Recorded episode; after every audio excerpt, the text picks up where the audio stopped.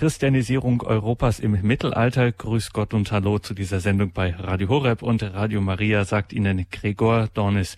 Ich freue mich heute mit Ihnen auf eine exklusive Expedition zu den christlichen Anfängen Europas aufzubrechen. Mit Professor Christoph Stiegemann aus Paderborn tun wir das heute. Dass das Europa, wie wir es heute meinen und kennen, christliche Wurzeln hat, gut, dem können die meisten zustimmen. Aber ganz ehrlich, in den heutigen Salons ruft das wohl kein angeregtes Kamingespräch, sondern wohl eher gähnende Indifferenz hervor. Dabei müsste es einem eigentlich die Sprache verschlagen. Es ist ja nicht so, dass ein uranfänglicher Priester die mythische Phönizier Prinzessin Europa im Kindbett gleichsam abgetauft und so dem gleichnamigen Kontinent das Christusmonogramm eingraviert hätte. Nein, der kleine Kontinent auf der Nordhalbkugel war schon ziemlich gereift, als er langsam aber unaufhaltsam christianisiert wurde. Ein Phänomen, das sowohl in seinem Ablauf als auch seinen Konsequenzen, sein, Konsequenzen seinesgleichen sucht und da haben wir es einem schon. Die Sprache verschlägt. Das lässt sich auch dieser Tage ganz nüchtern belegen. Wer jetzt etwa das Berliner Kulturkaufhaus Dussmann besucht, kann auf den Lesesesseln Kunden beobachten, die versunken sind in einen schweren und prachtvollen Hochglanzkatalog einer Ausstellung mit dem Namen Credo Christianisierung Europas im Mittelalter. Gezeigt wird diese bislang und muss man sagen wohl auch in naher Zukunft völlig einzigartige Ausstellung in Paderborn in gleich drei Museen. Kurator dieser Ausstellung ist der Leiter des Diözesanmuseums Paderborn, Professor Dr. Christoph Stiegemann, jetzt am Telefon uns in Paderborn verbunden. Guten Abend, Professor Stiegemann. Ich grüße Sie, Herr Dornes. Herzlichen Gruß nach Berlin. Herr Professor, Sie sind Kunsthistoriker an der Uni Paderborn und Sie leiten seit 1999 das Paderborner Diözesanmuseum. Jetzt also in diesem Jahr diese Ausstellung noch zu sehen bis zum 3. November und da geht es um etwas, das sehr, sehr lange her ist und selbst sehr lange Zeit gebraucht hat und trotzdem uns selbst gegenwärtig hier und heute fundamental betrifft. Das äh, fasziniert ungemein. Und das ist jetzt keine Feststellung des Moderators, sondern das hat kein geringerer gesagt als der Schirmherr ihrer Ausstellung, der deutsche Bundespräsident Joachim Gauck. Und äh, der Präsident des Päpstlichen Rates für Kultur, Gianfranco Cardinal Ravasi, empfiehlt wärmstens den Besuch ihrer Ausstellung. Schließlich sei, und da zitiert er Goethe, das Christentum die Muttersprache Europas. Professor Stiegemann, erklären Sie uns, die wir die Ausstellung ja sicher doch zum größten Teil noch nicht gesehen haben. Was ist das Besondere an diesem Ihrem Projekt? Ja, also mit äh, dieser Ausstellung Credo ähm, Christianisierung Europas im Mittelalter ähm, treten wir so ein Stück weit jetzt heraus aus den äh, zurückliegenden Ausstellungen, die wir hier in Paderborn realisiert haben.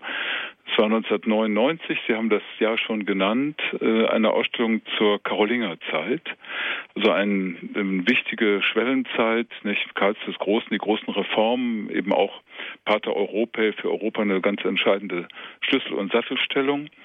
Wir haben dann 2006 ein Ausstellungsereignis hier unter dem Titel Canossa, Erschütterung der Welt, also diese wichtige ähm, Umbruchphase des sogenannten Investiturstreites, äh, thematisiert. Beides Ausstellungen, die so ein Zeitfenster von circa 100 Jahren geöffnet haben auf äh, diese wichtigen äh, Schwellenzeiten. Und äh, jetzt mit Credo, Christianisierung Europas im Mittelalter, ähm, da stoßen wir so ein Stück weit an die, die Grenzen dessen, was ein, eine Ausstellung als Medium leisten kann, denn das ist ein epochenübergreifendes Phänomen. Sie haben es in Ihrer Einführung ähm, ausgeführt und gesagt, es ist ein Vorgang, der eben sich über tausend Jahre hingezogen hat und ähm, eigentlich sich in den Bereichen der den Grenzen des heutigen Europa äh, abgespielt hat. Und das ist natürlich eine enorme Herausforderung, solch ein Thema im Rahmen dieser Ausstellung anzugehen. Eine enorme Herausforderung, da geben Sie mir das Stichwort. Äh, wenn ich es recht verstanden habe, ist die Idee zu diesem Projekt im Jahre 2008 gekommen. Und über die Jahre wuchs und wuchs und wuchs das. Ist Ihnen ja. vielleicht in der Zeit, haben Sie da doch mal ab und an Angst vor der eigenen Courage bekommen und gesagt, oh, was nimmt das jetzt für Ausmaße an? Das ist, das ist äh, sicherlich richtig. Also solch ein Projekt hat eben einen sehr, sehr langen Vorlauf. Wir haben seit, seit 2008 eben intensive Vorarbeiten geleistet und ähm, äh, sicherlich gibt es da auch äh, äh, solche Phasen, wo man denkt, ist das überhaupt zu machen? Also eine ein, ganz wichtige Voraussetzung natürlich, ähm, zu Beginn die Kollegen und Kolleginnen in ganz Europa quasi anzugehen, also die in dem wissenschaftlichen Bereich in der Forschung stecken und da abzufragen, äh, was es für spannende, für neue Erkenntnisse zu diesem äh, zu dieser Themenstellung gibt aus den Bereichen der Archäologie, der Kunstgeschichte, der Geschichte, ähm, der Theologie und ähm, Sprachwissenschaft. Und das war eben hochinteressant zu sehen, dass doch in den zurückliegenden Jahren und Jahrzehnten da sehr sehr äh, intensiv geforscht worden ist und sich damit eigentlich das Profil eines solchen Ausstellungsprojektes, wo man wirklich in einzigartiger Weise diese Ergebnisse nun zusammenführen kann und sie im Rahmen dieser Ausstellung, also im Zusammenhang und Kontext präsentieren kann, als eine ganz, ganz große Chance herauskristallisiert hat. Und da konnten wir dann ansetzen, nicht? das ist ein, ein äh, wirklich ein Europaprojekt von der wissenschaftlichen Seite, ein EU-Projekt, äh, und uns auf den Weg machen, äh, dieses jetzt im äh, Miteinander mit den Kollegen ähm, aus ganz Europa äh, jetzt zu konturieren und ähm, dem Ganzen also Gestalt zu verleihen. Also es sind, sind ähm, Vorgänge, die sich wirklich über Jahre hingezogen haben und da ist man natürlich auch selbst schon in der in der Wahl des Titels ist man ja ähm, dann äh, angefragt, nicht? Also wir haben so einen ähm, einen engeren Beirat, nicht, wo man wo man intensiv diskutiert haben und mir lag sehr ähm, am Credo also dieses Ich glaube, ähm, diesem diesen Titel voranzustellen. Das ist äh, äh, auch kontrovers diskutiert worden. Also Kollegen aus Berlin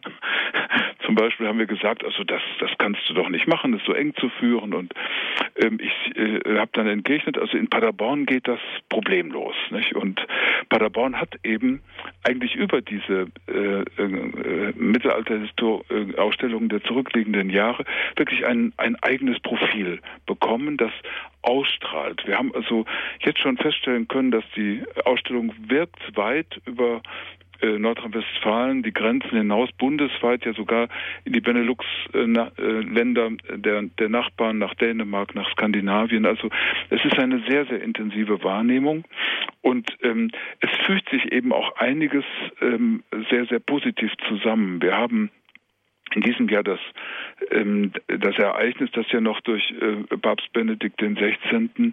dieses Jahr als Jahr des Glaubens verkündet worden ist und damit eigentlich dem Ganzen so eine ähm, eine ähm, Linie ein, unterlegt worden ist, wo wir denken, dass das Credo-Projekt hier wirklich ein Stück weit ein Leuchtturm in diesem Jahr des Glaubens ähm, für uns hier sein kann. Inwiefern ein Leuchtturm? Ähm, die Anfänge der, der Christianisierung, das Phänomen, um das es hier geht, die reichen ja zurück wirklich in die ähm, äh, Zeit Jesu von Nazareth, nicht dieser äh, Missionsauftrag, den er äh, seinen Jüngern mit auf den Weg gibt. Und ähm, das ist ein Vorgang, der dann sich ähm, ja in den erst den Grenzen des römischen Reiches abspielt. Sie sagen, es vieles mitnimmt, was das römische Reich im Grunde auch ähm, äh, auszeichnet und kennzeichnet. Nicht? Also für uns ist es eben wichtig, diesen Vorgang ähm, zu sehen, nicht als eindimensionale Erfolgsgeschichte, sondern wirklich als sehr langwierigen Vorgang mit ähm, äh, vielen Licht- und Schattenseiten, auch Rückschlägen, äh, aber doch so, dass sich durch die Christianisierung dann gewissermaßen, wie Henri Perennes gesagt hat, die Achsendrehung der Weltgeschichte nach Norden vollzogen hat. Nicht also die die ähm, Engländer können das so wunderbar auf den Punkt bringen. Da hat es vor Jahren mal ansatzweise, aber nur von aus von der der ähm, Fachrichtung der Archäologie eine Ausstellung gegeben unter dem Titel The Cross Went North. Nicht? Also diese, diese Verkürzung zu zeigen, wie sich das also dann auch über die Grenzen des Römischen Reiches hinaus abgespielt hat. Und ähm, das verbindet sich natürlich in seinen Anfängen mit einer einer unglaublichen Qualität, nämlich auszugehen von der frohen Botschaft, die gewissermaßen die frühen Christen beflügelt und angetrieben hat, nicht hinzugehen zu allen Menschen, um sie zu Jüngern Jesu zu machen. Das ist eigentlich der ähm, der Ansatz und damit ist das Missionarische. Das ist ja so ein Begriff, der heute äh, äh, eigentlich wirklich mal auch, äh, auch intensiver bedacht werden sollte. Das Missionarische ist gewissermaßen dem Christentum in die Wiege gelegt. Damit wird das Lebenszeugnis des Christen zur Mission, also auf Sendung zu sein. Das ist eigentlich das, ähm, das Entscheidende. Und in diesem Credo, kommt es zum Ausdruck und ähm, ähm, da wird das Taufsakrament zu einer ganz gewichtigen Größe, also die Taufe Jesu im Jordan ist ja nur Zeichen der, der Umkehr, nicht so wie es das Judentum kennt, aber in, mit den Anfängen, also den frühesten Taufritualen, von denen wir wissen, äh, der Traditio Apostolica im zweiten Jahrhundert, da vollzieht sich mit der Taufe, nicht? Der Katechumene, der Täufling, der sich entsprechend vorbereitet, dann in die Taufe hineingerufen gerufen wird und im Vollzug der Taufe mit dem Übergießen des Taufwassers, mit der Salbung, das Glaubensbekenntnis spricht. Nicht damit vollzieht sich durch die Taufe die ähm, ähm, quasi der Eintritt in ein neues Leben. Nicht? Und das Taufsakrament wird dann zu einer, einer ganz entscheidenden Größe. Nicht? Und das ist also etwas, was wir dann zum Beispiel als eines der Leitmotive durch die Ausstellung ziehen. Dieses Credo, ich glaube, da ist der Einzelne, das Individuum ist in den Fokus und in den Blick gerückt. Nicht? Das sind wichtige Größen in diesen Christengemeinden, die dann entstehen und aus heißen Diskussionen. Nicht? Also wir, wir äh, kennen es ja schon unter den, den Apostelfürsten Petrus und Paulus geht das ja hin hin und her, sollen man sich auf die Judenchristen beschränken, wie es, wie es äh, Petrus favorisiert, oder jetzt wirklich hinaus bis an die Grenzen der Welt gehen, wie es dann Paulus macht. Nicht? Also die Heidenchristen in den Blick zu nehmen. Das sind wichtige äh, Fragen und da wird es eben deutlich, dass dieser missionarische äh, Aspekt dann der eigentlich wesentliche Anstoß wird. Und vor diesem Hintergrund dieser Vorgänge, die sich dann im Römischen Reich abspielen, in den ersten 300 Jahren, ist ja ein unglaublicher Vorgang, dass sich ohne staatliche Unterstützung das Christentum hat ähm, in dieser Weise schon in den Grenzen des Römischen Reiches ausbreiten können. Ähm, daraus entsteht äh, für uns eben die ähm, Vorgabe, dass wir im Diözesanmuseum hier genau diese Fragen, was, was führt das Christentum ins Weite? Nicht? Was sind ähm, Aspekte jetzt der Migration, der, der Diffusion ähm, der frohen Botschaft dieser Ideen? Was zeichnet das Christentum und die Christengemeinden aus, dass sie so erfolgreich sein können? Ähm, das ist ein Schwerpunkt, den wir an bestimmten Leitthemen in der ersten Ausstellungseinheit im Diözesanmuseum behandeln. Und diese Ausstellungseinheit führt uns aus dem Rom des dritten Jahrhunderts bis ins Nebelland Skandinaviens des 13. Jahrhunderts.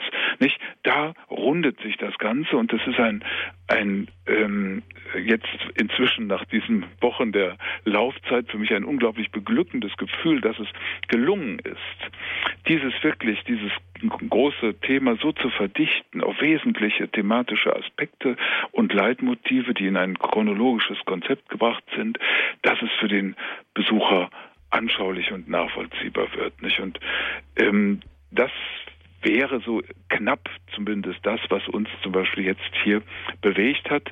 Und damit ist dieses Credo eben wirklich ein, ein Grundmotiv, ein Leitmotiv, was durchaus im Jahr des Glaubens äh, hier unmittelbar seinen Widerhall findet.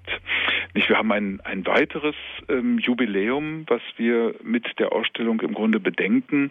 Ähm, und das ist jene ähm, Vereinbarung zwischen äh, Konstantin und seinem Mitkaiser Licinius zum Jahre 313 in Mailand, wo zum ersten Mal Religionsfreiheit erklärt wird und damit das Christentum die Möglichkeit hat, sich nicht mehr verfolgt, nicht mehr mit entsprechenden Repressalien belegt, in den Grenzen des Römischen Reiches zu entfalten. Ja, und wie wir schon an den verschiedenen ähm, Formulierungen gehört haben. Das Ganze eben für den Zuschauer natürlich eine Reise in die Vergangenheit, aber mit ganz hochaktuellen, hochbrisanten Bezügen. Dieses Erlebnis ähm, dieser Ausstellung muss man sagen, es hätte vielleicht im Jahre 1995 so eine Ausstellung noch anders äh, ausgeschaut, aber Sie wollten das Ganze zu einem äh, Erlebnis machen. Also dieses Bild von der Expedition oder wie Bundespräsident Gauck sagt, das Wort, gebraucht das Wort Wallfahrt. Ähm, das ist nicht wirklich äh, oder nur eine Metapher. Sie, Sie sprechen da auch von Inszenierung von ja. so etwas. Was bedeutet das? Ja, also ähm, ein Charakteristikum der Ausstellung, die wir hier in Paderborn realisieren, ist äh, eben einmal, dass wir ähm, äh, hochwertige Originale, also die Aura des Originals einerseits ähm, in Paderborn zusammenführen, die aber in einen äh, Kontext einbinden, ähm, aus dem heraus sich ähm, dem äh, Besucher Zusammenhänge erschließen. Also ähm, wir haben hier im Diözesanmuseum natürlich ein, ein Bauwerk, was sich dazu auch in hervorragender Weise eignet, weil man ähm, der Besucher tritt in den großen Eingangsraum, die große Haupthalle des Museums, ein Haus, was sich von dieser Haupthalle dann, also über ähm, Etagen und Treppen wie ein Schneckenhaus von unten nach oben erschließt und sich darüber ähm, dem Besucher quasi eine Geschichte äh, wie von selbst erzählt, wenn er die Treppen hinaufsteigt und die einzelnen thematischen Einheiten dann erlebt.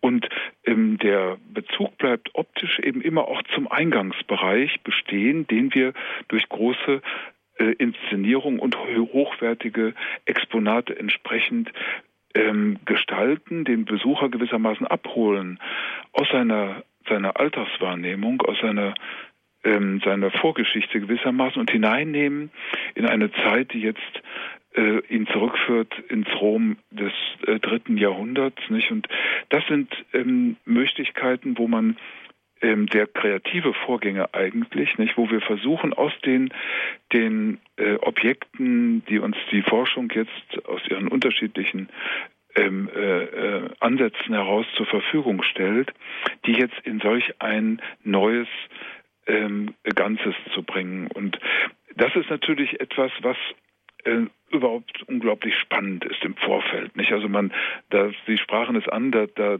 zittert man eigentlich auch bis bis zum Eröffnungstag und ähm, äh, erlebt es dann, also ob das aufgeht und der Besucher wirklich diese ähm, äh, diese ähm, Spannung selbst erfährt und die was die ähm, Geschichte gewissermaßen jetzt also auch über die Inszenierung zu vermitteln vermag. Und das beginnt im Diözesanmuseum im Eingangsbereich eben mit einer polaren Gegenüberstellung. Also mir lag es daran, auf der einen Seite zu zeigen, was ähm, für eine Bildgewalt ähm, den, diesen polytheistischen Götterhimmel im späten Rom ausgezeichnet hat. Nicht die Götterfiguren, die ähm, dann in den Tempeln standen, in der Zelle, aber auch die ähm, äh, Figuren, die dann sich im ähm, Ambiente Roms im Grunde präsentierten, eine, eine dreidimensionale Präsenz, die natürlich enorm war. Und ähm, wir haben dann gewissermaßen in, in der einen Richtung eine Inszenierung geschaffen, wo vor einer Tempelfassade ähm, die alexandrinische Göttertrias erscheint, ein Relief aus dem Musee Capitolini, wo deutlich wird, dass die Römer durchaus in der Lage waren, so äh, ihren ähm, bekannten Götterhimmel zu erweitern, also ägyptische Gottheiten zu inkulturieren. Nicht? Es ist so, ein, so eine oberflächliche Toleranz, alles damit hineinzunehmen. Und diese alexandrinische Göttertrias, die zeigt also äh, neben Isis, nicht der ägyptischen ähm, Fruchtbarkeitsgöttin, die, um sie für den römischen Geschmack kompatibel zu machen, die mit der griechischen ähm, Fruchtbarkeitsgöttin Demeter verschmolzen wird, äh, ihren Gatten Osiris, nicht, der mit Zeus zum Serapis verschmilzt und Isis Persephone. Also da diese Trias ähm, äh, äh, erscheint in diesem wunderbaren Relief aus äh, dem Musee Capitolini und ähm, vor der Tempelfassade davor eben ähm, ein Opferaltar, nicht ein Brandopferaltar, der auf dem Petersplatz gefunden worden ist, nicht der zugleich dafür einsteht, wie das Opferverhalten der Römer sich ausnahmen, nicht die im Sinne der Pax Deorum verpflichtet waren, ähm, Opfer zu bringen. Also die Götter waren beeinflussbar, nicht? Man konnte sie ähm, positiv beeinflussen durch entsprechende äh, Opfer, die dargebracht äh, wurden, zu denen eben auch der Römer ähm, quasi von staatlicher Seite verpflichtet war. Nicht? Und es war überhaupt kein Problem, neben solchen ägyptischen Gottheiten auch lebende Personen zu vergöttlichen. Seit Augustus sind die Kaiser wie Götter verehrt worden. Wir zeigen das mit wunderbaren Steinschnitten, wo Augustus erscheint, Nero, aber auch noch Konstantin, der durchaus aus dieser ähm, äh, paganen ähm, ähm, ja, Mentalität gewissermaßen herauswächst. Nicht? Und das ist gewissermaßen die eine Richtung. Die Christen mussten sich dem verweigern. Nicht? Und das, ähm, das erkläre ich quasi aus der polaren Spannung, indem ich dieser dreidimensionalen Bildgewalt Roms etwas entgegenstelle, was eine völlig andere Qualität hat, schon in der Materialität etwas völlig anderes ist. Es ist ein, ein Fragment, ein Fragment, ein Papyrusfragment, gerade mal DIN A5 formatisch, ähm, aber es ist uns unendlich kostbar, denn es ist das älteste erhaltene Fragment, die älteste erhaltene Abschrift des berühmten Briefes, den der Apostel Paulus an die bereits bestehende Christengemeinde in Rom schreibt. Nicht? Und das ist also kein Missionsbrief, kein, kein Erstkontakt, nicht die Gemeinde existierte, sondern es ist die entfaltete Theologie des Paulus. Und da stehen so Schlüsselsitze drin, ähm, wenn Gott für uns ist, wer ist gegen uns? Und er hat seinen eigenen Sohn nicht verschont, sondern ihn für uns alle hingegeben. Das heißt also, das ist diese Kernaussage des ähm, der, aus, aus, aus der Initiative Gottes, nicht monotheistisch gedacht. Die, ähm, sein, Jesus opfert sich am Kreuze, erlöst die Menschheit. Das ist das Opfer, was mit einem Schlag diesen ganzen Opferkult, diesen täglichen des römischen Reiches obsolet erscheinen lässt. Nicht? Und diese Spannung, also auch auf der ganz anderen Ebene, wie die Hochreligion des Christentums sich da präsentiert, im, im geschriebenen Wort, nicht griechisch, die Buchstabe für Buchstabe in der Abschrift zwei Generationen nach Paulus, der um 61 stirbt, nicht in den Christengemeinden wurde das dann also minutiös abgeschrieben und das verteilte man dann wie Kassiber in den, in den Gemeinden in der Zeit der Verfolgung. Um 180, 200 herum ist dieses Papyrus äh, beschrieben worden. Und äh, das zeigt eben, es hat eine ganz andere Qualität, nicht? Und das ist, ähm, vermittelt sich auf dem Ebene, auf der Ebene der Schrift. Nicht? Das ist eine ähm, äh, etwas, was also charakteristisch ist für die Ausbreitung des Christentums in dieser Zeit. Und ähm, solche polaren Gegensätze, nicht? Also aus einzelnen Objekten heraus. Und ich habe natürlich ein halbes Jahr mit den Trustees der Chester Beatty Library in Dublin verhandeln müssen, bis sie soweit waren, zu sagen, ja, das, das ist ein Ausstellungsprojekt, das, da können wir uns darauf verständigen und befinden, diese Kostbarkeit überhaupt nur zu bewegen, also die Bedingung der Möglichkeit, solche Dinge zu bewegen. Ähm, das geht nur vor dem Hintergrund eines Ausstellungsprojektes, das diesen Anspruch auch einlöst, nicht zu zeigen, wie Europa ähm, christianisiert wurde, wie es darin auch ein Stück seiner eigenen Identität erhielt, nicht dieses Ferment des Christentums in den Grenzen Europas und ähm, dann zu sagen, also in der Gegenüberstellung, äh, da ist dieses Paulus dieser Paulusbrief nicht zu ersetzen. Es steht da so singulär und auch so wichtig und zentral an dieser Stelle, dass wir das Original hier in Paderborn haben müssen für die 100 Tage. Nicht? Und ähm, das sind natürlich jetzt auch wieder Größen, wenn Sie den Paulusbrief, die älteste erhaltene Abschrift hier sehen können, mit eigenen Augen schauen können, dann setzen sie sich in Bewegung. Nicht? Dann kommen sie aus dem Rheinland, dann kommen sie aus Bayern und dann kommen sie selbst aus Berlin nach Paderborn. Nicht? Und das liegt zu Karls des großen Zeiten und heute sicherlich auch noch am Ende und Rande der erschlossenen Welt. Jetzt haben Sie das Beispiel äh, Dublins erwähnt. Ähm, ja. Wenn man so schaut, woher Ihre ganzen Exponate kommen, das sind die Vatikanischen Museen dabei, das äh, Historische Nationalmuseum Kiew, British Museum, Nationalmuseum Budapest, Nationalbibliothek St. Peterburg und so weiter. Die Liste ist endlos. Das ist doch ein unglaublich, äh, also ein gewaltiger Kraftakt und auch ein Überzeugungsakt. Also welches Museum gibt schon seine Sachen gerne raus für eine Kompilationsausstellung äh, in hier in Paderborn. Ja. Ihnen ist das gelungen. Wie haben Sie das geschafft? Ja, also ähm, das war diesmal wirklich die, die größte Herausforderung, weil Sie, ähm, und wir haben es eigentlich ähm, parzelliert, also Sie müssen erstmal die Kollegen äh, gewinnen. Äh, und wir haben dann hier Arbeitstreffen und Tagungen veranstaltet, wo wir die Kollegen aus den Museen, den Bibliotheken und den Universitäten aus England, Irland ähm, hier in Paderborn hatten, wo wir dann die Kollegen aus Skandinavien, aus Osteuropa, aus äh, Italien und äh, Frankreich hier hatten, um ähm, dieses Konzept dann ähm, zu erarbeiten und vor allen Dingen dann auch ähm, von den Kollegen zu erfahren, welche neuen Grabungsergebnisse, welche neuen Forschungen zu diesem Thema äh, jetzt äh, erarbeitet und erstellt worden sind. Und von Ihnen haben wir dann also Ratschläge bekommen. Also es ist für uns zum Beispiel eine, eine groß, ein großartiges Geschenk, dass wir aus dem Britischen Museum allein 22 Leihgaben äh, nach Paderborn bekommen haben. Und das war nicht einfach, weil in Cleveland eine große, ähm, auch sehr aufwendig gestaltete Ausstellung parallel läuft mit den Highlights des äh, Britischen Museums. Und ähm, da konnte das Konzept wirklich punkten. Das, also zum ersten Mal zu zeigen, wie hat sich dieses Christentum ausbreiten können, in welcher Form, in welcher Weise in England dann also über die Grenzen des römischen Reiches hinaus, nicht ist es insbesondere dann Papst Gregor dem Großen zu verdanken, der ähm, ein neues Missionskonzept entwickelt auf der Basis von Augustinus.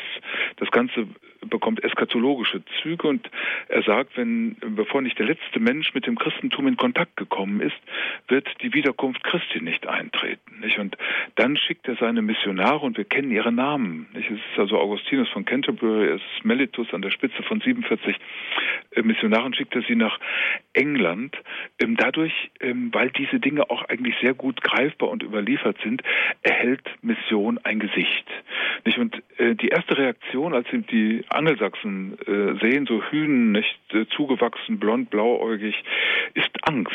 So, auch wenn sie die Heiligenviten danach ähm, lesen, dann werden sie als ein Grundmotiv wirklich die, die ganz unmittelbare Angst um Leib und Leben ähm, dort feststellen können.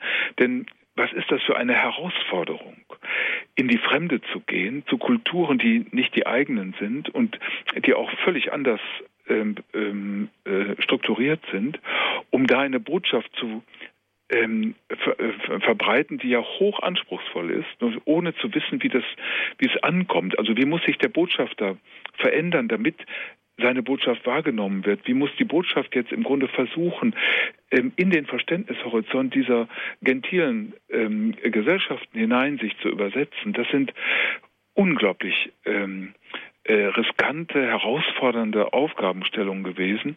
Nicht? Und ähm, das ähm, Erstaunliche und Wichtige zum Beispiel ist dann, dass insbesondere die Frauen eine ganz, insbesondere die auch die die äh, Königin, die Gattin der der Königin eine ganz entscheidende Rolle bei der Verbreitung des Christentums gespielt haben. Das ist überhaupt das Christentum, was es auszeichnet, dass es keine Unterschiede macht zwischen arm und reich, zwischen gesund und krank, zwischen schwach und stark, auch nicht zwischen Mann und Frau, sondern alle Menschen in gleicher Weise in den Blick nimmt.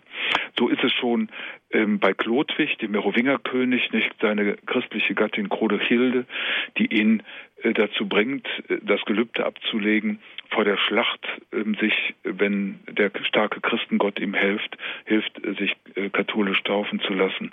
So sind es Gestalten, wie die fränkische Prinzessin Bertha, die den südenglischen König Esselbert Ehelicht, nicht? Und dann den Boden bereitet, damit Mission überhaupt über die Eliten gewissermaßen Einzug nehmen kann.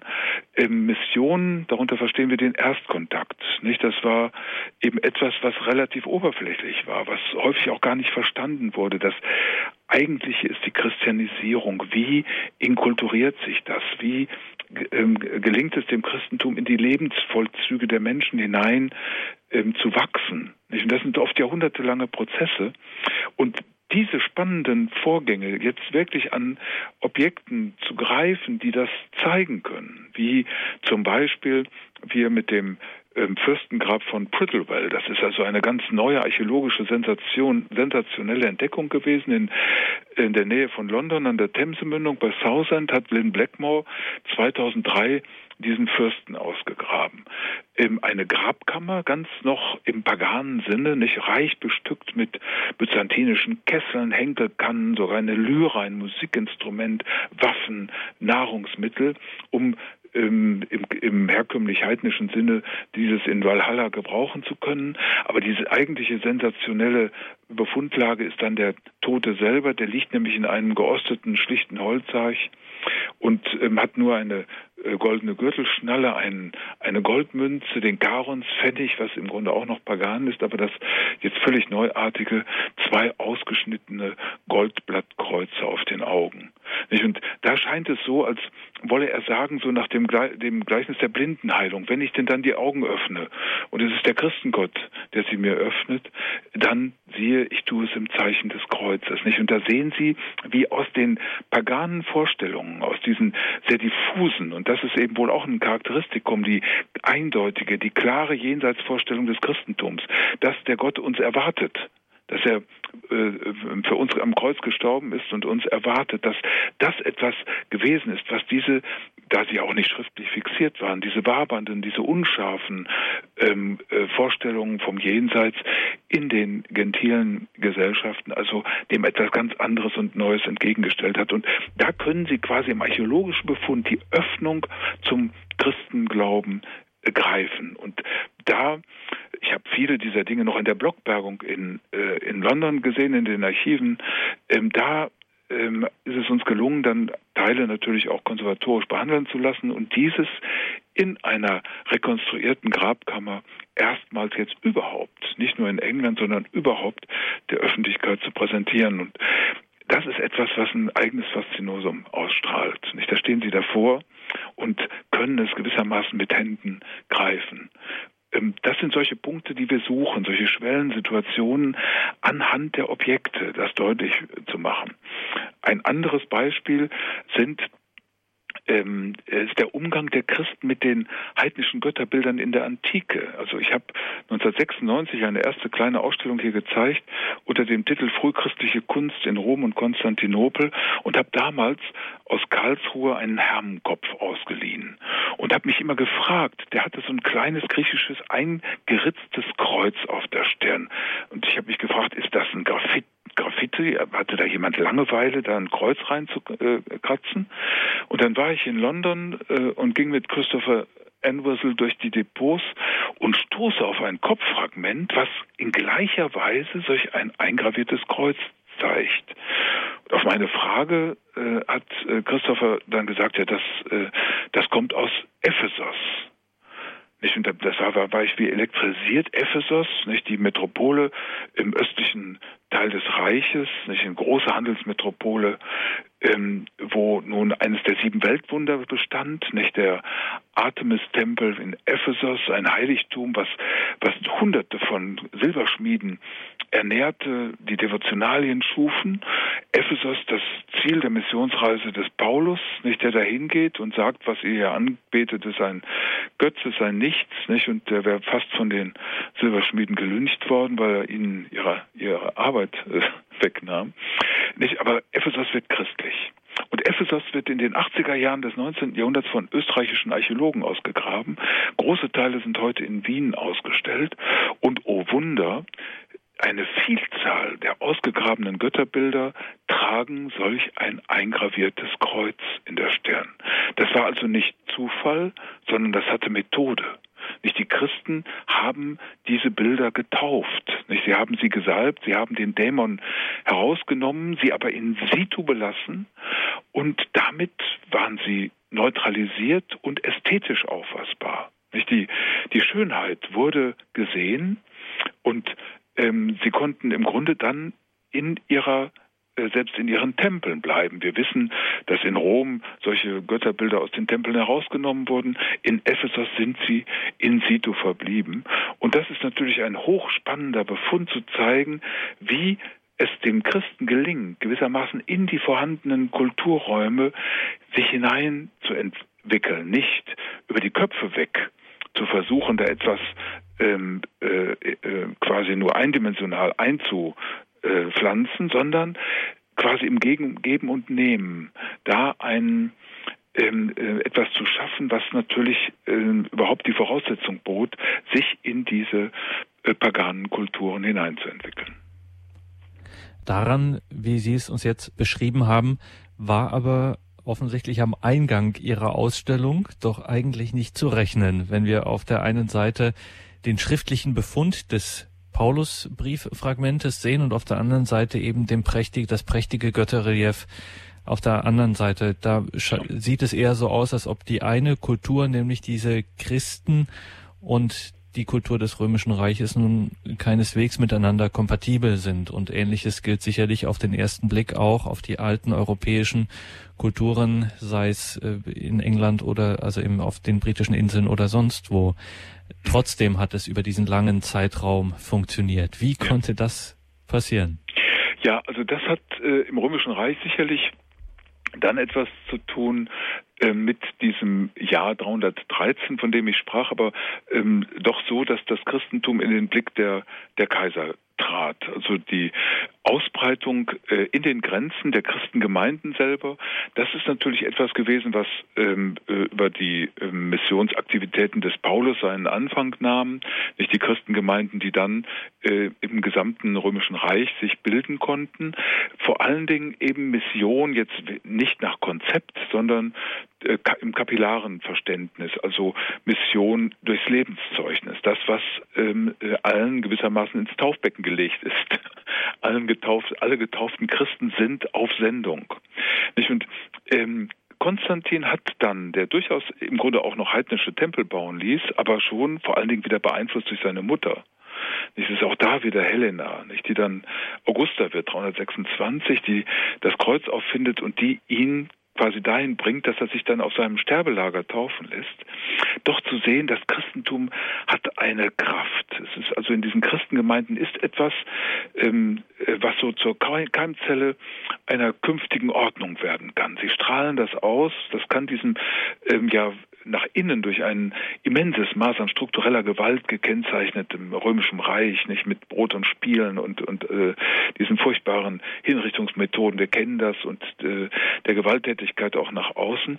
Dem kann es etwas einpflanzen, was im Sinne einer künftigen Ordnung wichtig wird. Und ähm, das erkennt er Zug um Zug an und äh, sorgt dann ähm, für den Bau großer Kirchen äh, in Rom, nicht Rom durch die Gegenwart der Apostelfürsten natürlich als Caput Mundi, als ähm, neues äh, Zentrum besonders ausgezeichnet und mit den der Lateransbasilika mit Apostel, äh, Paulus vor den Mauern, mit äh, St. Peter, dann auch durch herrscherliche Bauten ausgezeichnet.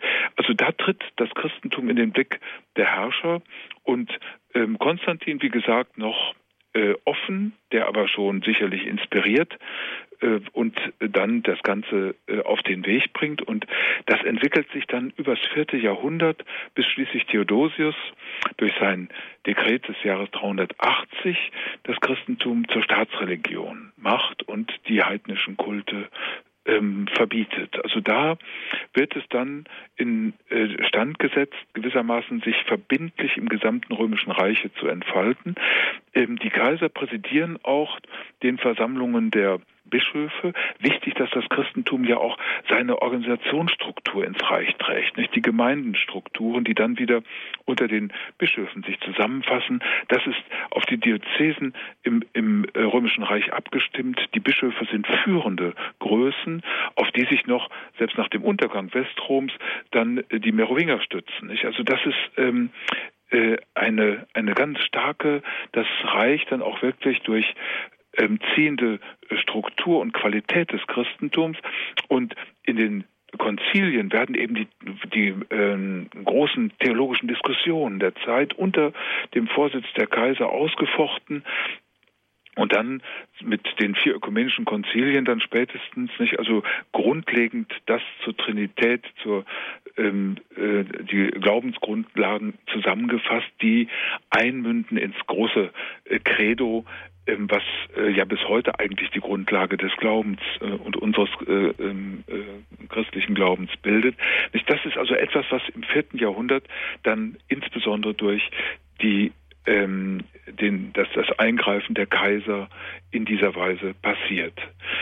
Ähm, in der Völkerwanderungszeit geht das römische, das weströmische Reich unter, nicht mit der Abdankung des letzten weströmischen Kaisers.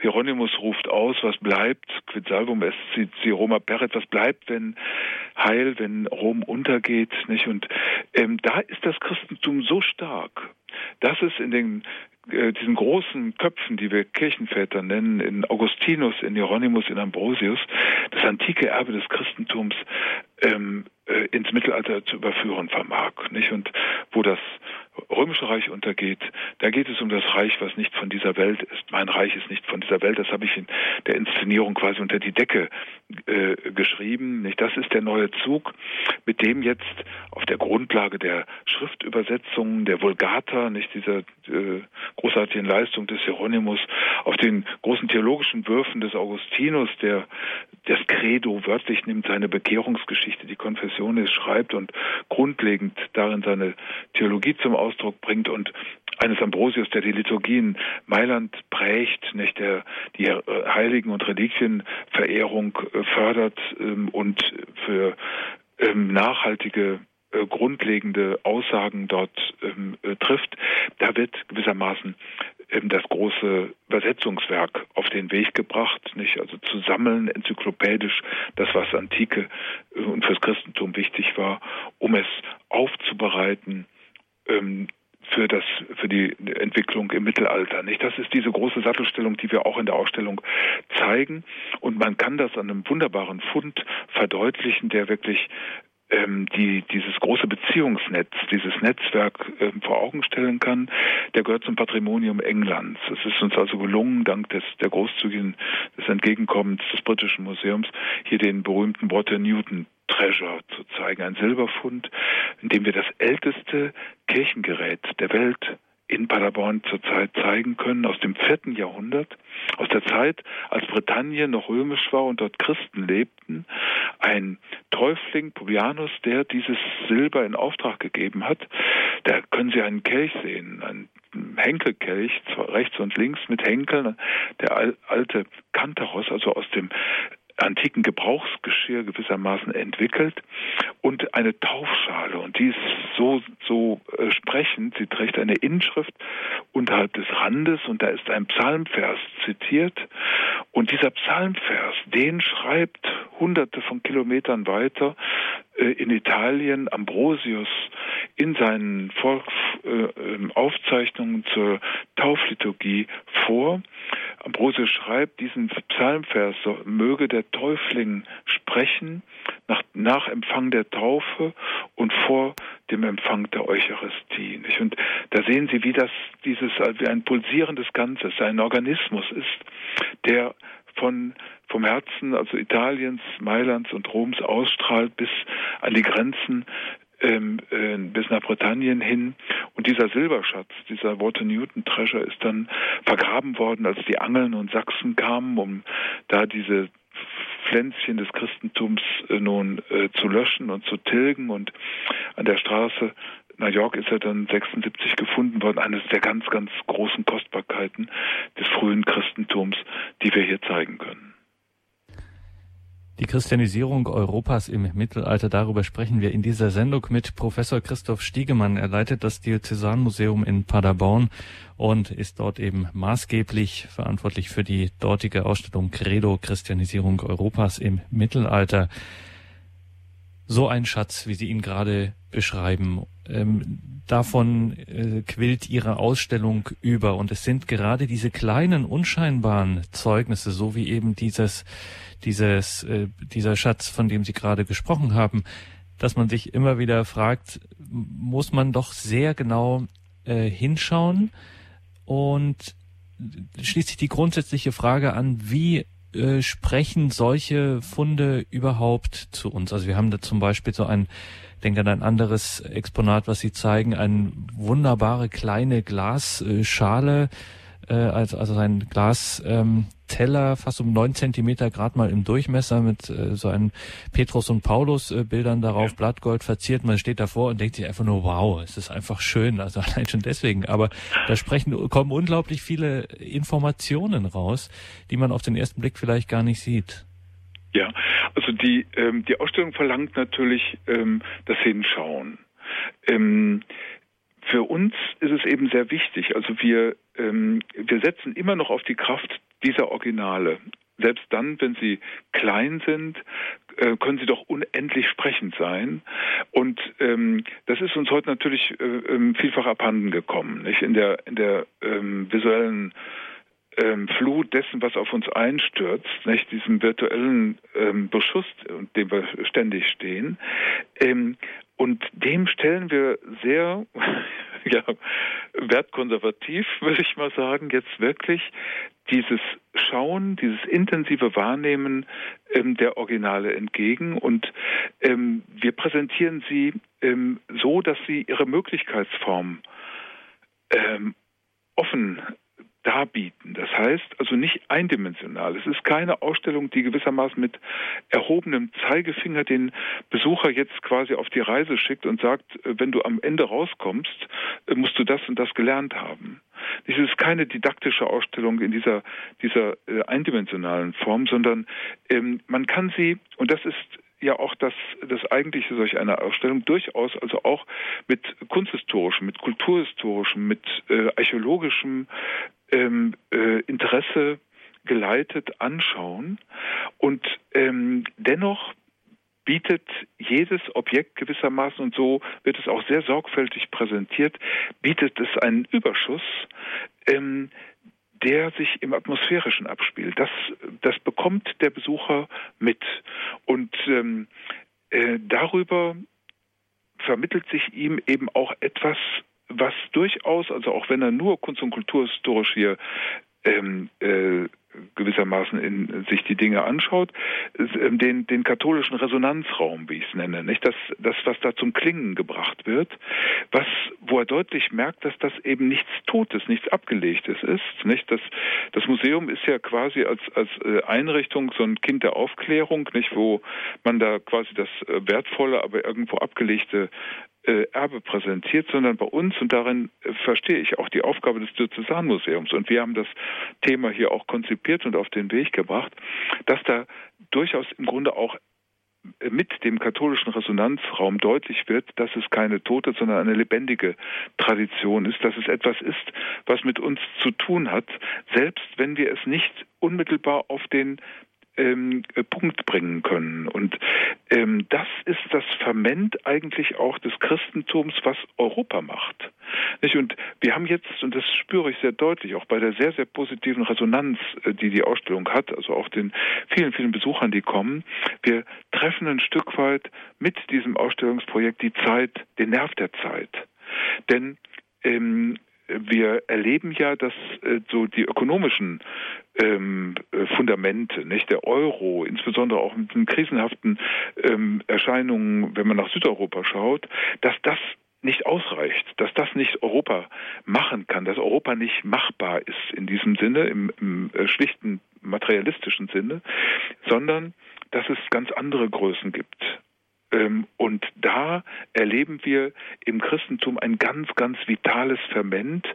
In diesem unendlichen Prozess der Longue Durée, dieses, dieser tausend Jahre, ähm, ist da etwas gewachsen, nicht, wo wir dann eben ähm, äh, feststellen, dass es äh, eigentlich Europa und die Identität Europas in, in ganz besonderer Weise kennzeichnet. Und man verspürt das weniger, wenn man äh, jetzt nach, nach Frankreich fährt, also hier in Europa unterwegs ist, aber wenn man in äh, Südamerika ist, wenn man wirklich auf anderen Kontinenten weilt, dann äh, verspürt man dieses Europäer zu sein und da ist das Christentum ein ganz, ganz starker Baustein und ein ganz vitales Ferment, zumal es eben und wir haben die Ausstellung natürlich jetzt künstlich begrenzt. Nicht? Wir beginnen in Rom im dritten Jahrhundert und wir enden dann also in, in, in dem, in zweiten Ausstellungshaus, wo es dann um einen anderen Aspekt, durchaus also auch den kriegerischen Aspekt, den, den äh, der, der Massentaufe, nicht also auch des, des Gewaltpotenzials, was sich damit verbunden hat,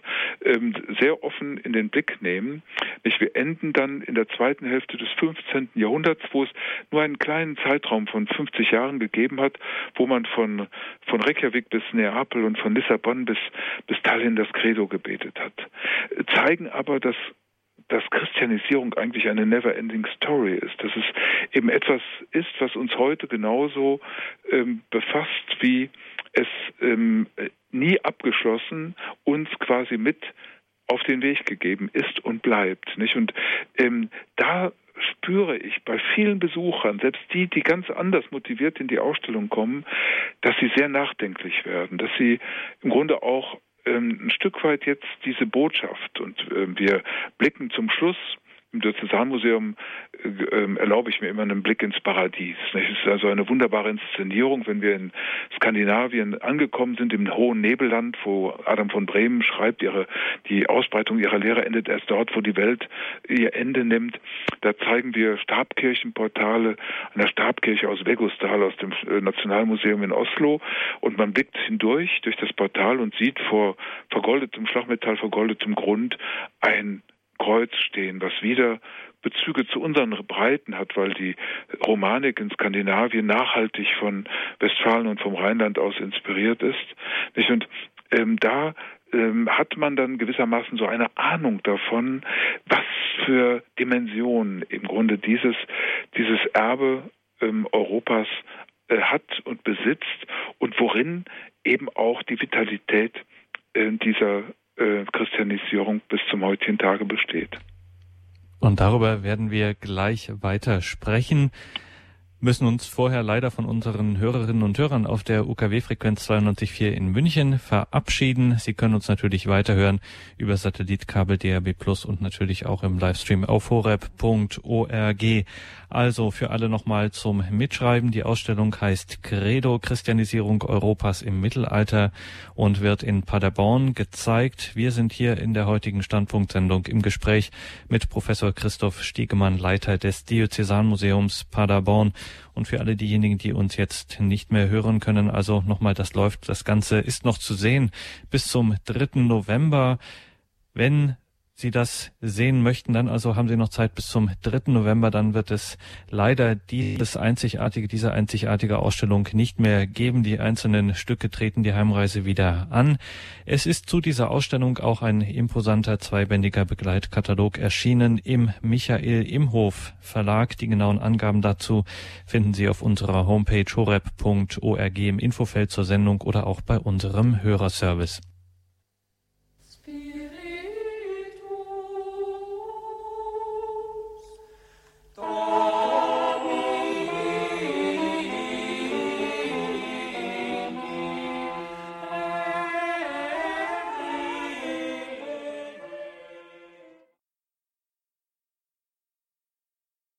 Christianisierung Europas im Mittelalter. Darüber sprechen wir hier mit Professor Christoph Stiegemann. Er leitet das Diözesanmuseum in Paderborn und dort in Paderborn ist gerade die große Ausstellung Credo Christianisierung Europas im Mittelalter zu sehen, noch bis zum 3.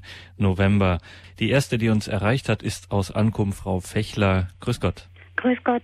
Ganz herzlichen Dank, Herr Dr. Stiegemann. Da kann man ja doch sehr froh sein, dass Sie das alles überlebt haben. So eine Riesenausstellung und dass Sie noch wirklich ganz munter sind. Und ich wollte jetzt mal fragen, welches war denn jetzt wohl das, das Motiv, äh, das Sie am meisten oder der Grund, der Sie am meisten inspiriert hat, dieses Thema zu nehmen?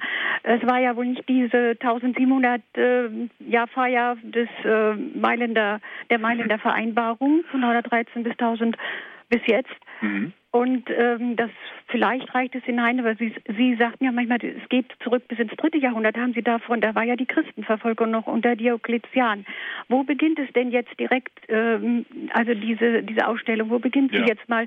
Oder war es jetzt ein Kirchen ähm, ja schichtlicher Aspekt oder mhm. eben auch vielleicht schon ein bisschen, äh, weil heute ja das Christliche immer mehr verdrängt wird, zumindest aus den Gebäuden oder aus ja aus dem aus dem öffentlichen Leben, äh, weil man alles alles, äh, ja, weil man alles auf Toleranz schiebt und eben Toleranz dann auch sieht, alles, was äh, in, bei mir Anstoß erregt, mhm. wenn ich eben was anderes denke, das muss weg, das darf nicht sein. Und äh, dass man das eben jetzt unterstützt. Europa ist christlich durch Jahrhunderte gewesen und darf das nicht verlieren. Also mhm. nicht nur durch, aber jetzt tieferen Gründe hat es ja. Und dann wollte ich noch mal was Praktisches. Ja. Wenn man jetzt die Ausstellung, ich will sie ja noch besuchen, von Osnabrück hier oben, mhm. wenn man jetzt, Sie haben das glaube ich verteilt auf drei Gebäude. Ja. Das sind wohl jetzt das, das, wenn man jetzt nicht so viel Zeit hat, das wichtigste Gebäude, äh, was man dann doch besuchen sollte. Mhm. Ja, mit der äh, praktischen Frage vielleicht äh, äh, zu Beginn. Also ähm, die Ausstellung, wie Sie schon richtig sagen, hat ähm, drei Schauplätze. Also wir haben äh, in, in die Credo-Ausstellung jetzt aufgeteilt. Ähm, das Diözesanmuseum ähm, markiert den Auftakt. Da geht es eben um die Frage der ähm, Diffusion. Wie konnte sich das Christentum ähm, verbreiten durch die Länder Europas von Rom im dritten Jahrhundert bis nach Skandinavien ins zwölfte, dreizehnte. Ähm, dann ähm, haben wir gewissermaßen als Sollbruchstelle die ähm, Expansion und die militärische ähm, äh, Expansion äh, Karls des Großen. Also Karl der Große ist der erste Herrscher, auch historisch greifbare erste Herrscher, der militärische Expansion über den Rhein hinaus nach Osten mit systematischer Mission verbunden hat. Da ist es dann nicht mehr die Einzeltaufe, wie wir sie hier im Diözesanmuseum haben, sondern es sind die Massentaufen. Es ist auch die Schwertmission, also der Einsatz von Gewalt. Äh, Karl, wie ein Zeitgenosse ihn nennt, der Prediger mit der eisernen Zunge. Und das setzt sich dann, da können wir den Genius Loki hier gut einsetzen. Wir haben nördlich des ähm, Domes die Gebäude der ehemaligen otto-stalischen Kaiserpfalz und die Grundmauern der karolingischen. Ähm, und diese Themen, die dann insbesondere nach Osteuropa ausstrahlen, bis ins Baltikum, also bis ins späte 15. Jahrhundert, die werden in der Kaiserpfalz abgehandelt. Das, die dritte Einheit ist dann ähm, in der städtischen Galerie unter dem Titel Quo Vadis. Die Frage, wie das Ganze, dieser Vorgang ähm, rezipiert worden ist. Also in den folgenden Jahrhunderten bis ins 20. und beginnende 21. Jahrhundert.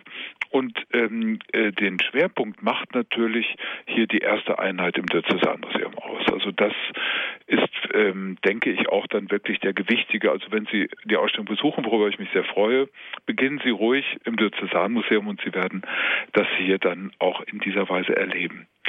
Ähm, zu den zu den Motiven, diese Ausstellung zu machen. Das ist sicherlich, also äh, wir machen diese Ausstellung im Jahr 2013 nicht der Jubiläen wegen. Aber die fügen sich dann, ich denke immer, da, das fügt sich auf gute Art und Weise, ähm, dass zu diesem Jahr ein wichtiger Anstoß, auch inhaltlicher Anstoß, ist natürlich in Paderborn gegeben durch die besondere Situation, dass Paderborn am Schnittpunkt großer Straßenachsen liegt, also dem Hellweg West-Ost und der Straße, die von Frankfurt nach Bremen führt und rauf nach Skandinavien. Und sich ähm, hier eben Karl der Große den, äh, den Bischofssitz begründet hat. Also Paderborn ist als eines der ganz frühen Missionsbistümer neben Osnabrück und Münster äh, eben von den Karolingern, den Franken begründet worden. Und über diese Straßen sind die Missionare gezogen, hat sich auch die äh, im, mit den Missionaren, also der Kulturtransfer ähm, vollzogen, der ein ganz wichtiges Thema in der Ausstellung ist, also die ähm, Romanik zum Beispiel. Also wir haben hier Beispiele von Skulpturen, Thronen der Madonnen, ähm, wo wir Stücke hier aus unserer eigenen Sammlung mit solchen aus ähm, Ostergötland, aus Schweden äh, vergleichen. Sie werden sehen, dass das ganz, ganz innig miteinander zu tun hat. Also man sieht also auch, wie ähm, Steinarchitektur zum Beispiel hier in, in diesen Breiten äh, überhaupt über die Franken vermittelt worden ist. Diese ganzen Fragen, ähm, wo Paderborn eigentlich sich hervorragend eignet, um diese Themenstellung im Zusammenhang mal vorzustellen. Und da sprechen Sie ganz richtig an, das war also auch zum Beispiel ein gewichtiges Motiv, wo wir rückwirkend dann aber auch erleben, dass in Island zum Beispiel, also der erste Bischof von Island äh, ist in Herford ausgebildet worden, also hier bei uns im, im Raum. Und die Mönche in ihren Itineraren, also in ihren Reisenotizen, die von Island nach Rom liefen, die kommen alle nach Paderborn, beten hier am Grab des heiligen Liborius und ziehen dann nach Westen zum Rhein, Rhein aufwärts nach Rom. Also ähm, da spielt Paderborn eigentlich schon seit frühester Zeit eine ganz, ganz gewichtige Rolle. Danke, Frau Fechler, für Ihren Anruf. Alles Gute nach Ankrum. Ja, also weil Sie es von sich aus erwähnt haben, Herr Professor, das muss man sagen, es würde sich fast schon äh, ein Besuch Ihrer Ausstellung lohnen, um diese wunderschönen Madonnen zu sehen. Äh, da haben Sie zum Beispiel so eine Bronze-Madonna äh, ausgestellt. Das ja. ist wirklich ganz äh, atemberaubend, auch die äh, einen Einblick zu haben, wie äh, damals Kunst im weitesten Sinne, wie wir das heute nennen würden, ähm, ausgeschaut hat. Ja, ähm, das spielt ja auch, ähm, äh, also das Christentum nicht im, im, im das Schönheit, nicht also ein, ein göttlicher, ein Ausfluss Gottes ist, dass man also über die Schönheit Zugang zu zu Gott äh, äh, erlangen kann und da im Grunde dann auch ähm, die Kunst in den Blick tritt. Nicht, das ist also auch eine ganz wichtige Entwicklung. Das die Christentum in den Anfängen hat sich natürlich streng ans äh, Bilderverbot des Alten Testamentes gehalten. Nicht, aber das, dabei bleibt es nicht. Das sind zum Beispiel die Laien. Die beginnen so ihre Siegelringe mit dem Chiro, diesem Christusmonogramm zu ritzen, weil sie quasi zeige draußen, was du innen glaubst. Nicht, die wollten dann ihre, ihre Urkunden mit dem Chiro, Christus, wollten sie äh, segeln. Und dann haben sie sich umgeschaut. Und auch das sind wunderbare Beispiele ähm, so in der antiken Bildwelt. Was könnte denn für unseren Christengott so als mögliche Darstellung äh, äh, zuträglich sein. Und dann gab es eben in der Antike dieses weite Feld der ähm, der Hirten auf den Feldern, die ist das äh, nicht so schon bei Vergil, also auch so die Glückseligkeit, die sich dann mit diesen Motiven äh, verband und unter diesen eben auch einen Hirten, der ein Lamm auf den auf den Schultern trug, nicht? Und ähm, daraus, das da haben sie andocken können, die Christen. Und ich habe jetzt nicht, es gibt diesen äh, Pastor Bonus, diese ganz bekannte Skulptur im Museo Pio Costiano in äh, Rom, im Vatikan, die habe ich nicht ausgeliehen, weil sie in 100.000 Repliken von klein bis ganz groß ähm, da äh, unter das Volk gebracht wird, sondern ich habe in den Depots von dem Musei Capitolini solch ein Fragment eines wunderbaren, ausdrucksstarken ähm, Schafträgers gefunden. Also wahrscheinlich aus einem paganen Kontext, aber ich habe mir so vorgestellt, wie es, wie es, wie er gewirkt haben muss. Und er hat so eine, eine Zukunftsgewissheit, so eine Ausstrahlung mit dem Lamm auf den Schultern, schaut er so so optimistisch ins Offene, dass ich mir gut habe vorstellen können, wie der auf Christen gewirkt hat. Und daneben zeigen wir dann eines der frühesten Zeugnisse überhaupt, wo wir es eindeutig als Pastor Bonus identifizieren können. Und das ist eine kleine Tonlampe. Eine kleine Tonlampe, wo in der Mitte der gute Hirte zu sehen ist. Und drumherum jetzt Rettungswunder aus dem Alten Testament. Da ist zum Beispiel der Jonas mit dem Walfisch zu sehen, da ist Noah, die Kasteneiche zu sehen. Und äh, Elias unterm Ginsterstrauch. Also da ist auf einmal aus dem Kontext der alttestamentlichen Szenen eindeutig zu sagen, das muss der Pastor Bonus sein, das ist der gute Hirte. Und ähm, äh, nicht, da könnte man sich so vorstellen, nicht, dass das stand dann auf dem Nachttisch eines Neubekehrten und der schaute sich vorm Schlafengehen dann nochmal einen Blick auf den Pastor Bonnes und blies sein Öllämpchen aus. Also so bescheiden, so klein, so vorsichtig, insbesondere auch unter den Laien, hält die Kunst Einzug ins Christentum und das entwickelt sich dann in großartiger Weise. Nicht? Also wir haben hier ein Beispiel, was zu meinen Lieblingsobjekten gehört. Das ist die Goldscheibe von Limon. Das ist, sie ist nur sechs Zentimeter groß, ein merowingisches Kunstwerk. Ähm, da verbindet sich die Tradition der Antike des Christusbildes in der Kreisscheibe, in der Mitte hier so eine ganz abstrakte Maske mit sechs äh, ähm, Strahlen, die in Tierköpfen enden, Vogelköpfen. Also das ist das magische ähm, äh, Ornament des, des Tierstils, des germanischen Tierstils. Beides vermischt sich zu einem Amalgam, verbindet sich und erst daraus erwächst die Kunst des Mittelalters, nicht? Und das sind so Dinge, wo man einfach sieht, wie, wie groß das Gewicht des Christentums, insbesondere für die Ausbildung der Kunst, dann durch die Jahrhunderte geworden ist. Und da kann natürlich also auch Westfalen inspirierend wirken. Nicht? Also wir haben hier dann Gebetsverbrüderungen zwischen dem, dem äh, Bistum in Lund und äh, hier unserem äh, Benediktinerkloster Helmershausen, wo dann in dem Skriptorium dort Handschriften geschrieben werden, die nach Schweden gelangen und die heute in Kopenhagen und in Uppsala liegen, jetzt in der Ausstellung hier zu sehen. Nicht? Man sieht diese ähm, ähm, äh, große Kraft der Inspiration, nicht? also auch der künstlerischen Inspiration, die durch das Christentum für Europa eben zur Grundlage geworden ist.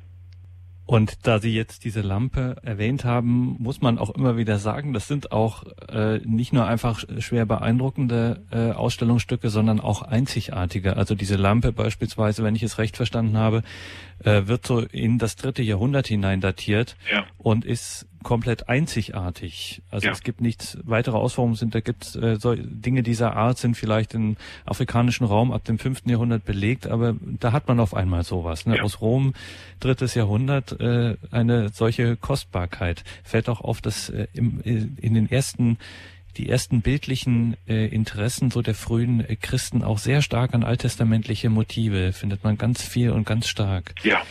ja. Wir gehen äh, weiter nach Jena zu Herrn Kuschel. Guten Abend, Herr Kuschel. Sie sind ja, Guten Abend. Ich habe eine Detailfrage. Ich hatte einmal vor vielen Jahren in einer Zeitung gelesen, das mittlere Sterbealter vom 10. bis zum 15. Jahrhundert der Erwachsenen gemäß äh, Untersuchung alter Friedhöfe. Das mittlere Sterbealter lag bei 35 Jahren. Ja. Und sie trugen die Spuren von Hunger und Gicht in den Knochen. Äh, können Sie das bestätigen? Ähm, also äh, die, ähm, also die das Sterbealter ist im, ähm, also im Frühmittelalter hängt, war natürlich ähm, also deutlich so wie Sie sagen, also deutlich geringer als ähm, als wir es heute haben. Wir haben äh, im Grunde auch ähm, äh, aus diesen Zeiten äh, Reihenuntersuchungen an Skeletten, die durchaus belegen, dass durch Hungersnöte und, und ähnliches also die Menschen sehr, sehr ähm, stark äh, durch Krankheiten äh, gezeichnet waren. Ähm, in der Regel ist es wirklich so, dass äh, bis ins, ins Mittelalter noch ähm, ins, ins Hochmittelalter hinein ähm, die das Durchschnittsalter nicht nicht sehr viel äh, höher lag. Das heißt also ähm, dann ähm, wir haben es hier auch an an, de, an den ähm, äh, den Bauzeiten der Kathedralen nicht. Das waren also hier in Paderborn allein äh, der Paderborner Dom ist gegen 1210 in seiner heutigen äh, Gestalt ähm, ähm, begonnen worden bis 1275 ungefähr fertiggestellt und da muss man wirklich sagen für die damalige Zeit waren das zwei Generationen. Also da liegen sie durchaus richtig. Ja, das gibt auch ein ganz anderes Lebensgefühl. Denn ja. äh, wir hatten ja auch beim äh, Katastrophenschutz gelernt, wo ich noch mitgearbeitet hatte, das wichtigste Lebensmittel ist Hoffnung. Ja. Was haben wir für Hoffnung? Bei uns hofften 30-Jährige, 40-Jährige noch, dass er 80 wird. Ja. Äh, erreicht nicht jeder, aber das kann er hoffen. Wenn er 80 ist, dann sieht die Sache anders aus. Was ist los?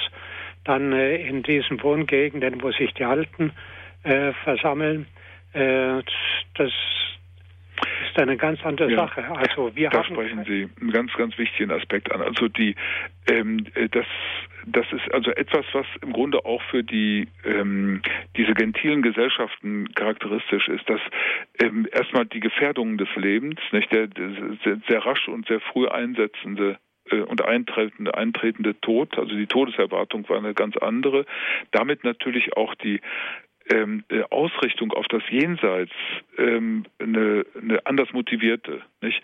Und ähm, ein wichtiger Aspekt ist, dass bei diesen schriftlosen äh, ähm, Stämmen hier in unseren Breiten, auch in, in England, ähm, eine recht diffuse Vorstellung vom äh, vom Jenseitsbestand, nicht was ja auch mit dem mit der äh, Midgard-Schlange den dem rückt. Also das war auch eine recht gewalttätige Perspektive, die aber von Stamm zu Stamm schon wieder wechseln konnte, weil es ja keine Möglichkeit äh, gab, das zu verschriftlichen. Sie hatten keine Quellen und es gibt eine sehr schöne Stelle bei Beda Venerabilis. Wir zeigen übrigens also Beda dieser großartige Chronist, der die zehn Bücher über die Geschichte Englands schreibt, als, als Bekehrungsgeschichte. Nicht? Und da steht so, ein, so eine kleine Geschichte von einem Häuptling drin, der ähm, jetzt ähm, davon berichtet, ja, was ist bei uns das Jenseits? Wir werden kaum kaum übers Kindesalter hinaus ähm, äh, und dann fürs Jenseits ist es so, als würde durch die Winterstube ein Spatz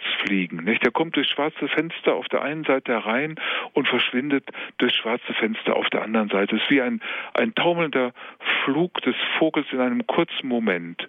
Wie anders ist es beim Christentum, wo uns das der, der, äh, der Christengott erwartet. Nicht? Die Auferstehung uns ähm, also in einer eindeutigen Dimension uns entsprechend ausrechnet und uns Hoffnung gibt.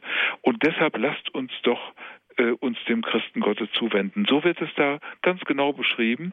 Und das hat natürlich etwas damit zu tun, dass eben die Lebensverhältnisse sehr, sehr viel stärker gefährdet waren ähm, und äh, durch Tod und Krankheit ähm, also auch nachhaltig äh, geprägt. Nicht?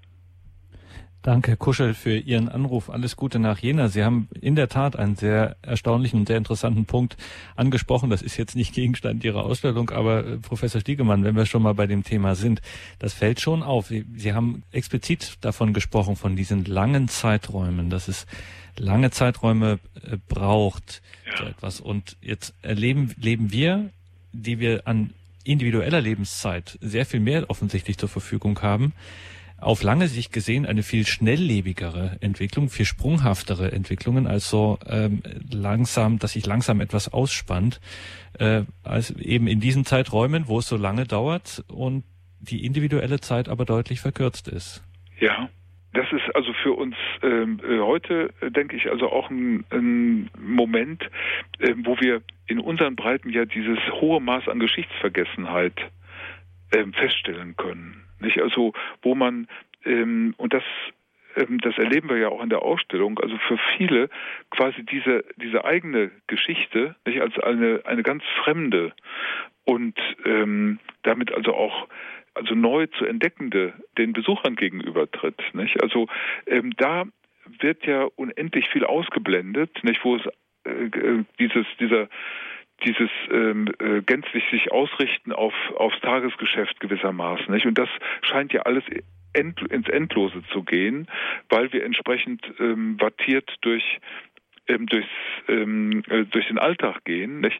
Ähm, da ist es sicherlich auch sehr heilsam und gut, herausgenommen zu werden und sich dieser diesem Thema mal mit der den entsprechenden der, der entsprechenden Intensität und auch der als Herausforderung ähm, zu stellen. Nicht? Also auch das gibt neue Perspektiven auf, ähm, auf unseren, äh, unser Leben heute. Ne? Diese heidnischen Umwelten, in die die Missionare aufbrechen, wo sie hineingehen. Äh, jetzt wissen wir aus der Rückschau und aus dem Studium der Quellen, wissen wir, wie das so ungefähr ausschaut. Aber jetzt stellen wir uns vor, so ein Augustinus von Canterbury oder ein heiliger Bonifatius, ein Willy Brandt oder wie sie alle hießen, äh, wissen die eigentlich so genau, worauf sie sich einlassen oder die gehen doch ins Ungewisse? Ja, also ähm, das kann man eben auch aus den Bieten häufig äh, entnehmen, dass also ganz, ganz also Himmelfahrtskommandos waren, nicht? Also dass sie äh, sich in dieser Weise nicht absichern konnten. Äh, Bonifatius ist dann schon einer, der ähm, unter dem Schutz der fränkischen Hausmeier äh, hier sein großartiges Reform- und Missionswerk ähm, durchführt. Ähm, und wir erkennen natürlich auch, das ist ein spannender Vorgang. Das Christentum ist äh, äh, in der Lage, sich also wirklich auf wunderbare Art und Weise in diese ähm, in fremden Kulturen hinein zu entwickeln, hineinzupflanzen, also auch zu inkulturieren und ähm, Dinge aufzunehmen. Ähm, und das führt dann dazu, dass wir, auch dafür haben wir Belege, ähm, dass es dann äh, zu Verwilderungen kommt. Also im späten Merowingerreich zum Beispiel, ähm, da äh, kann man feststellen, dass offensichtlich also das Christentum ein Stück weit ähm, verblasst ist, dass es sogar zu birituellen ähm, Phänomenen kommt, dass also bei einem Mädchengrab unterm Frankfurter Dom, also dieses, dieses, diese Christin, diese Prinzessin, in ein Bärenfell eingewickelt wurde, wo der Bär quasi der, der Seelenträger ist, nicht, äh, im, im, im paganen Sinne. Und ähm, äh, dass die, das Latein nicht mehr beherrscht wurde, sondern dass die quasi geschrieben haben, wie sie sprachen und dann nur so ein Kauderwelsch äh, dazu Pergament brachten. Ähm, und ähm, da hätte es vielleicht noch ein, zwei Generationen gebraucht, dann wäre das Christentum ver, ähm, ähm, im Grunde ver, ver, verwischt gewesen. Und dann ist das Erstaunliche, dann kommen Gestalten wie Willibrord, dann kommen Gestalten wie Bonifatius. Und Bonifatius ist wirklich, also der Bonifazere, das der Heil, der Gutmacher, nicht der, der dann wirklich in einem, einer unglaublichen Kraftanstrengung wirklich die Rückbindung an, an die äh, äh, Liturgie in Rom, die, äh, die Schriftreform, also auch die karolingischen Reformen inspiriert. Nicht? Da ist die äh, Fällung, diese berühmte Fällung der Donaueiche ist im Grunde nur eine Randepisode. Also sein eigentliches ist wirklich eine, eine Reform der Kirche an Kopf und Gliedern. Und das setzt sie dann wieder instand, sich ähm, neu unter Karl dann in dieser Weise, also im großen Reformwerk ähm, äh, auszubreiten und zu stabilisieren. Das sind also wirklich erstaunliche Phänomene, die sich durch ähm, die lange Entwicklung und die lange Zeit der ersten tausend Jahre ähm, nachvollziehen und belegen lassen. Für unsere Zeit heute, ich meine, da, auch da sind wir natürlich ähm, Missions Land quasi. Wir sind ja auch zur Mission berufen und wir kooperieren hier intensiv mit dem Bonifatiuswerk, was ja ähm, äh, Projekte in äh, Ostdeutschland, aber auch in Skandinavien ähm, äh, betreibt und spannend zu sehen, dass äh, zum Beispiel in Trondheim, Nidaros, nicht, das, da stand das Heiligtum des heiligen Olaf, der ähm, so ein typischer Heiliger des Nordens ist, also äh, eigentlich auch sehr kriegerisch, nicht diese äh, Kriegerkönige, die da zu Heiligen werden. Ähm, und ähm, heute erlebt Norwegen jetzt durch unterschiedliche äh, Gründe einen mächtigen Zustrom von äh, von Katholiken, wo jetzt also auch da oben wieder ganz neue Formen von Migration und ähm, Mission äh, sich äh, äh, abzeichnen. Es wird gerade eine neue Bischofskirche in Trondheim gebaut. Und ähm, äh, in der Nähe gibt es ein Kloster, ein Zisterzienserkloster, was äh, seit der Reformation aufgegeben, jetzt mit einer neuen Zeller belegt worden ist und die Menschen, die da oben leben, sagen, die Mönche sind zurück. Nicht nach 500 Jahren ähm, äh, bricht es wieder auf. So ist es eben auch für uns heute spannend zu sehen, wo ist der Sitz im Leben, wie äh, gehen wir heute mit diesem Thema um. Und auch das ist ein Aspekt, den wir durchaus äh, hier in der Ausstellung mit im Blick haben. Einen anderen, aber doch auch wesentlichen Aspekt müssen wir zum Ende der Sendung auch nochmal zur Sprache bringen. Jetzt haben Sie von der Inkulturation gesprochen in diese missionarische Richtung, äh, also in, auf die Zukunft hin. Es gibt natürlich auch das umgekehrte Phänomen bei Ihnen, das einen großen äh, Platz einnimmt, nämlich die Rezeptionsgeschichte dieses Ganzen. Ja. Vorhin hatten Sie beispielsweise den heiligen Liborius erwähnt. Also wir sehen bei Ihnen auch ein Gemälde aus dem 17. Jahrhundert. Da möchte man fast einen Knicks machen vor diesem äh, heiligen Liborius, der da ganz äh, äh, als ein Translationsheiliger äh, in Paderborn und das ist so ein, er wird da eben sehr erhaben als Bischof in prächtiger Gewand Wandlung gezeigt und auch dieses Gemälde sagt uns sehr viel über die Zeit, in der es entstanden ist. Ja, ähm, also da hat man eben äh, insbesondere dann in der Zeit der katholischen Reform und Gegenreformation ähm, diese frühen ähm, äh, Heiligen aus der Missionszeit also ganz neu aktiviert, auch im Sinne jetzt äh, der Bestrebungen zur Rekatholisierung hier der der kirchlichen Territorien. Bei uns ist es der heilige Liborius, dessen Gebeine 836, also noch in karolingischer Zeit aus Le Mans, aus dem westfränkischen Reich nach Paderborn gelangt sind. Und bis zum heutigen Tage ist er hier unser Hauptpatron, Dom- und Bistums- und Stadtpatron.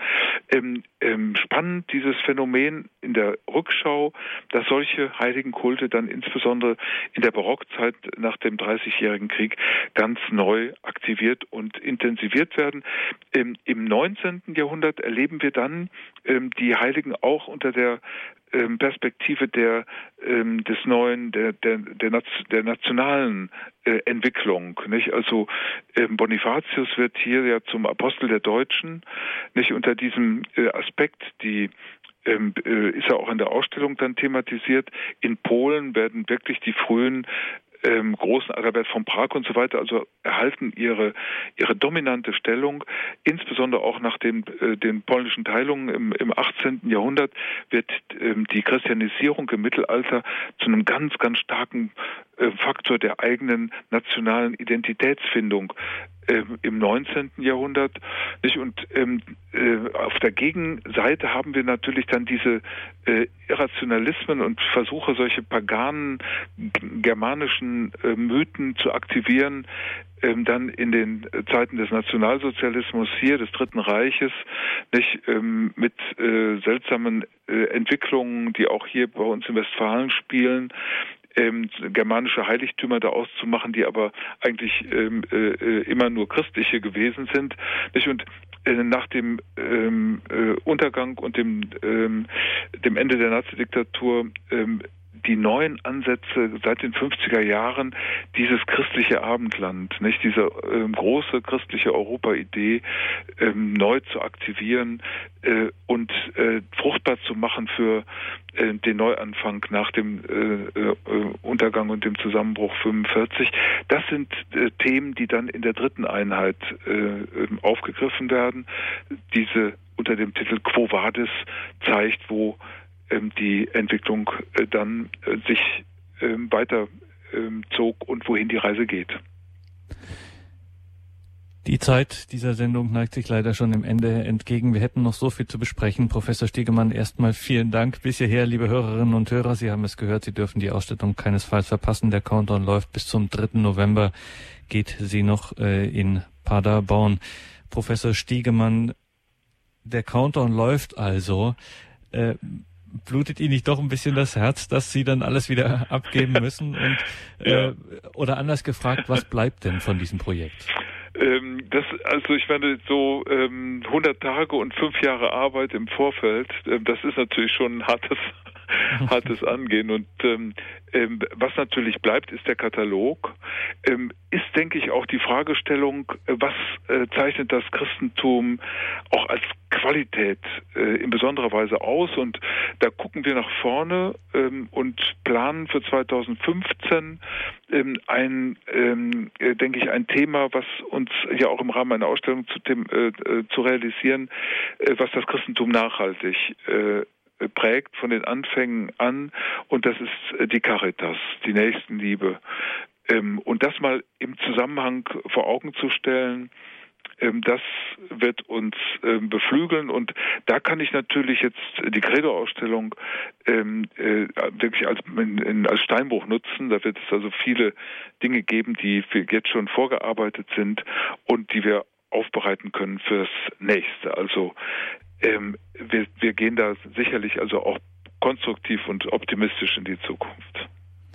Wir haben in dieser Sendung immer wieder den Bezug zur Gegenwart, zu unserer aktuellen Situation hergestellt. Jetzt zum Schluss, um das auch nochmal herauszuheben und nochmal zu betonen, es geht hier nicht um einen musealen Selbstzweck, um das Abgelegte, wie Sie es äh, genannt haben, sondern Sie wollen den Nerv der Zeit treffen und merken auch anhand der Resonanz, Sie haben es. Ähm, sie versteht sich Credo Christianisierung Europas im Mittelalter versteht sich als profunder Beitrag zur Gegenwart. Also was sagt Credo dem Europa des 21. Jahrhunderts?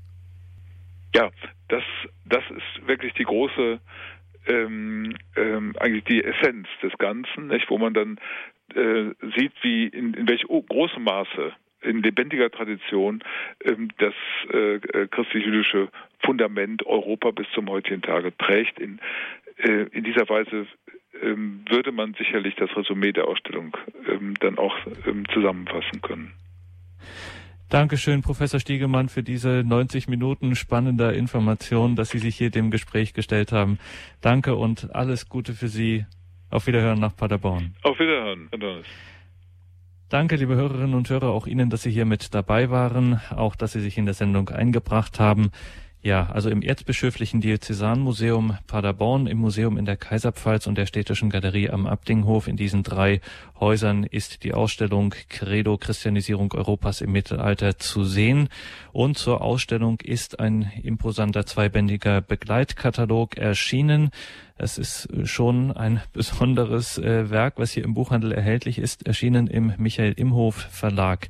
Nähere Angaben dazu auf der Homepage credo-ausstellung.de oder auch bei uns im Infofeld zur Sendung auf horab.org haben wir das natürlich ausführlich verlinkt. Dort auf horab.org auch morgen im Tagesverlauf der Podcast dieser Sendung und eine CD können Sie auch bestellen. Hier geht es in wenigen Minuten weiter mit Superior Franz Xaver Weber und dem Nachtgebet der Kirche, der Komplett. Alles Gute Ihnen, bis zum nächsten Mal. Einen gesegneten Abend und eine behütete Nacht wünscht Ihnen Ihr Gregor Dornis.